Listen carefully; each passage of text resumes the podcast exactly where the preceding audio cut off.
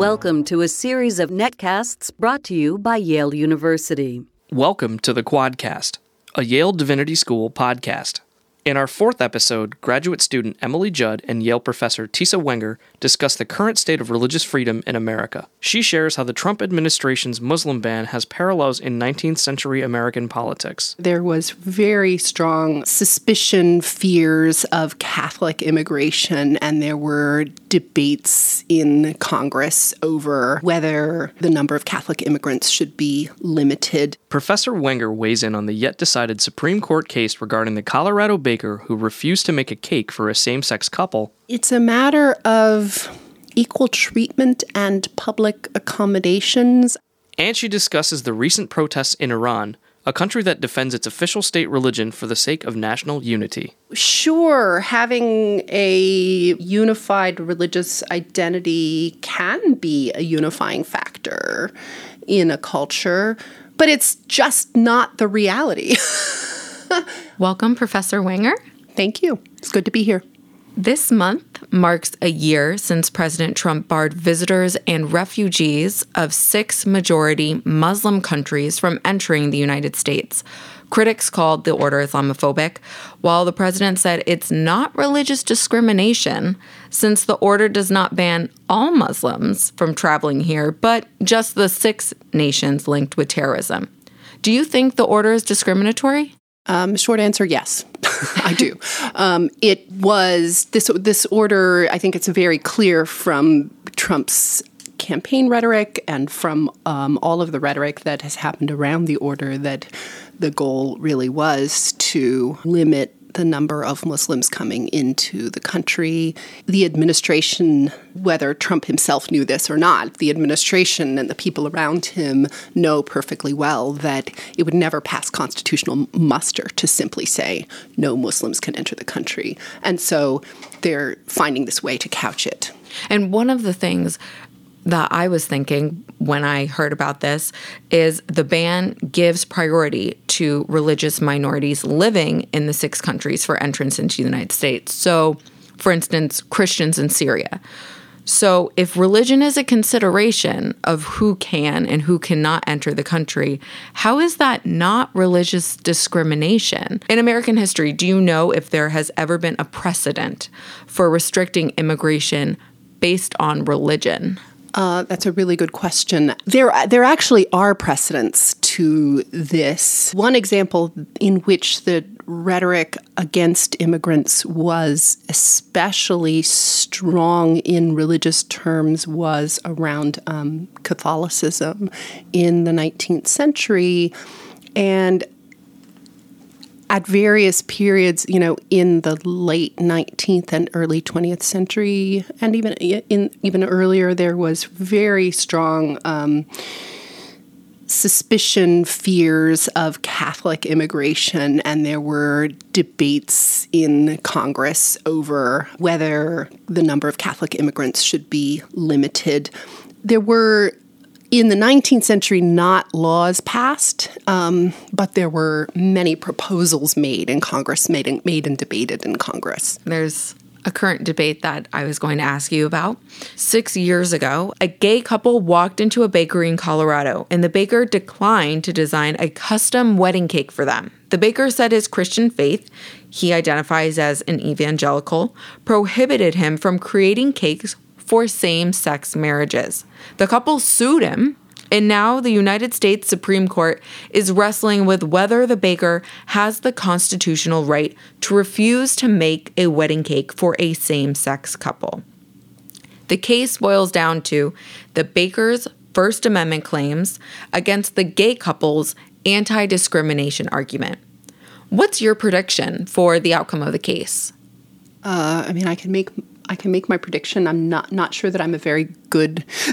well, you know a lot about this, but I can subject. also make a. Uh, I can also say what I think the the outcome should be, in my view. Um, I I. I fear that the court will decide in favor of the baker, and I disagree. If that is the case, I disagree with that outcome. Um, the Supreme Court in recent years seems to have taken a really um, conservative turn in interpreting religious freedom in the in the in these kinds of cases. There are difficulties in these issues. It's not that I think the baker has no legitimate case to make, um, but ultimately, um, the anti discrimination laws that we have in this country, I think, need to be honored. And, you know, it's a matter of equal treatment and public accommodations. I've been influenced in my thinking about this by um, a book called Religious Freedom in an Egalitarian Age by a legal scholar, Nelson Tebbe. Um, who talks about um,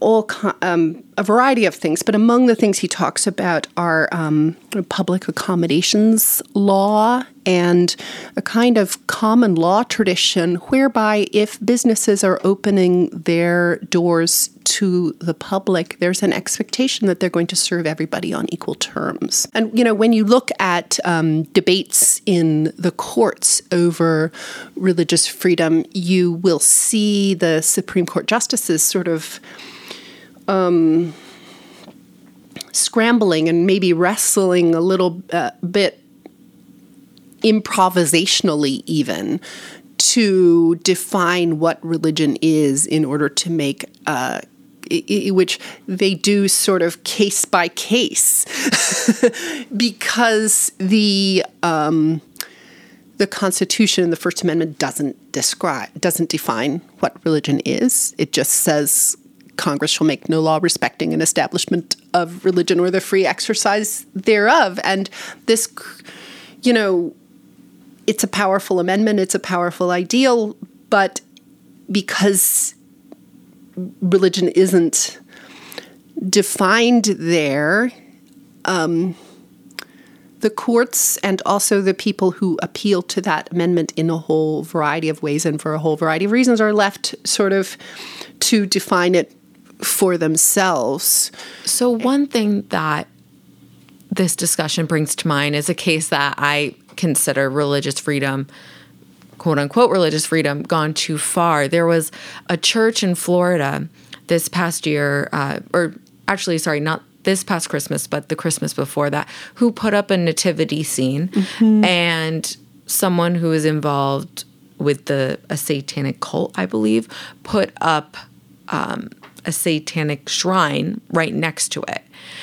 And that was, uh, they were permitted to do so. Mm-hmm. Um, and so maybe that's my own prejudice that um, I don't really know if that is a religion.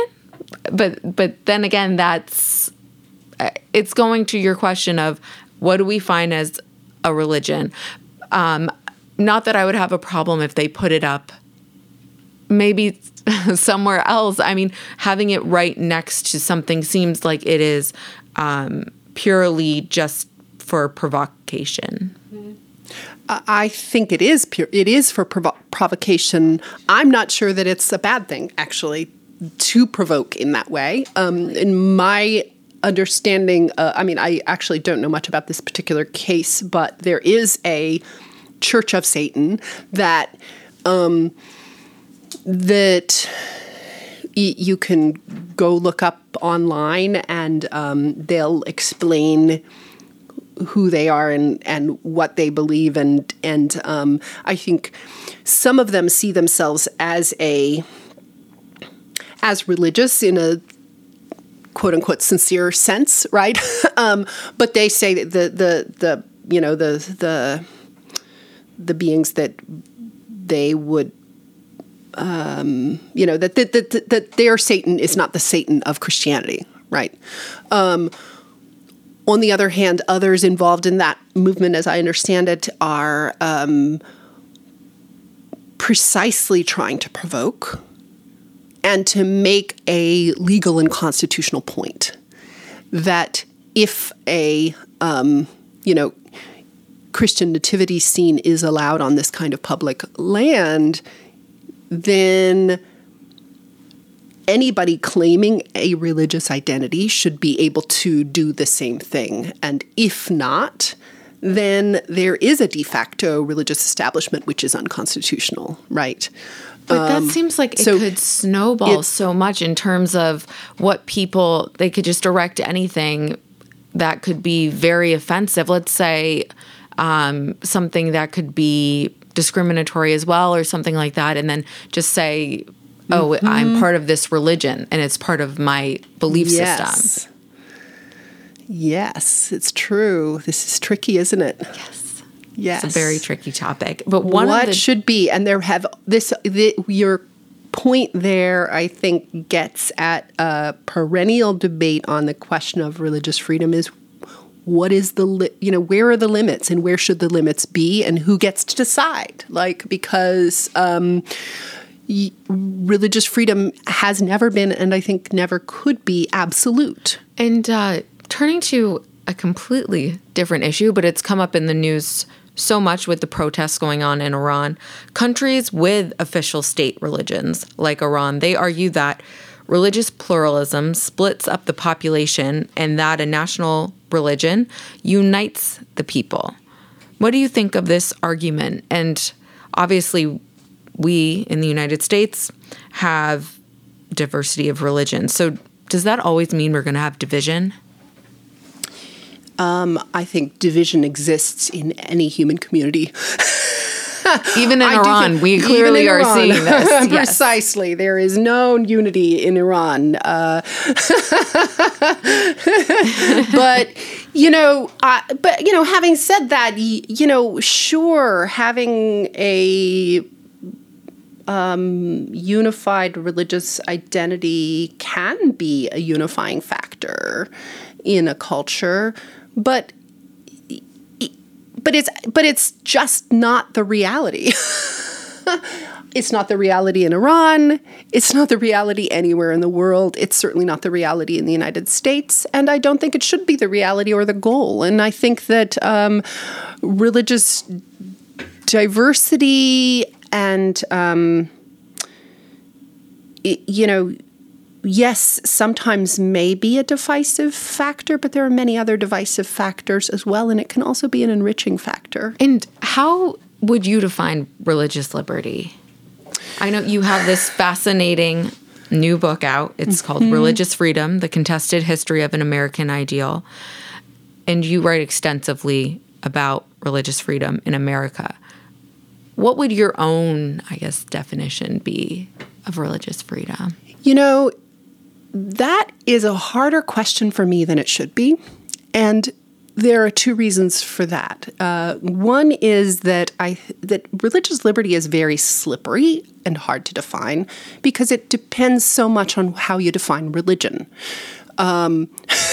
That makes sense. And the other reason that it's a hard question for me to answer is because that really has never has never been the primary concern of my own research and scholarship, right?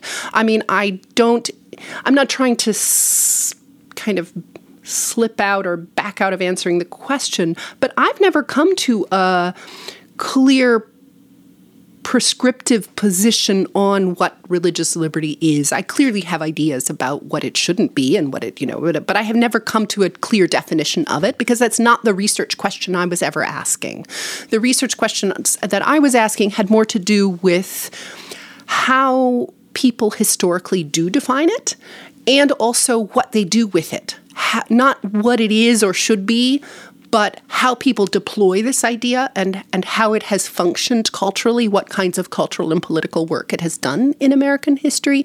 So, um, you know, I can tell you lots about how people have defined it in all different ways and have um, used it to advance their own interests, and also how sometimes um, in making religious freedom arguments. So, religious freedom is a very culturally and politically powerful ideal in the United States and has been, you know, um, more or less since ever since the time of the American Revolution and, and the passage of and then the passage of the First Amendment, right? Um, but because of the kind of cultural power of this idea, um, I think it encourages people to frame their concerns in that way. So uh, it makes for a powerful argument. And so then that shapes how people think about their own traditions. It shapes how people, um, you, the, the concerns that people bring forth and how they shape, how they frame those concerns. And so um, I think the cultural power of religious freedom impacts people's own identities and impacts people's own um, understanding of their own traditions. Thank you, Professor Wenger, so much for joining us today. I've learned a lot, and I think the audience will as well. Well, my pleasure, and thanks for the interview. It's been fun, fun conversation.